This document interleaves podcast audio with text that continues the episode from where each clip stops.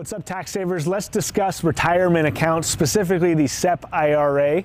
Uh, and how it relates to an S corporation. I've had a lot of clients that we have had newly formed S corporations this year, and so they're asking me, now that I'm an S corporation, can I use a SEP IRA? And the answer is yes, but it's reported a little differently. So, as a sole proprietorship, you have your net income, and then you can take up to 25% of that net income and put it in a SEP IRA. As an S corporation, it actually goes as a business deduction on your corporation return, but the maximum is 25% of your W 2 amount that you pay as an officer wage in the S corporation.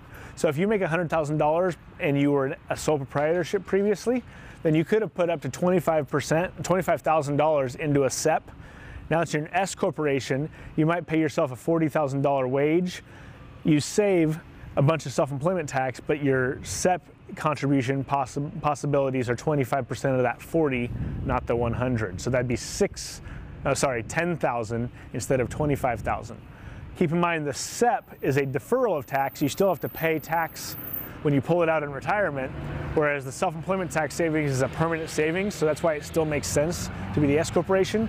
But that's how you report the SEP IRA differently on a sole proprietorship versus an S corporation. If you got any questions, drop them in the comments. Otherwise, hit that like button. We'll see you next time.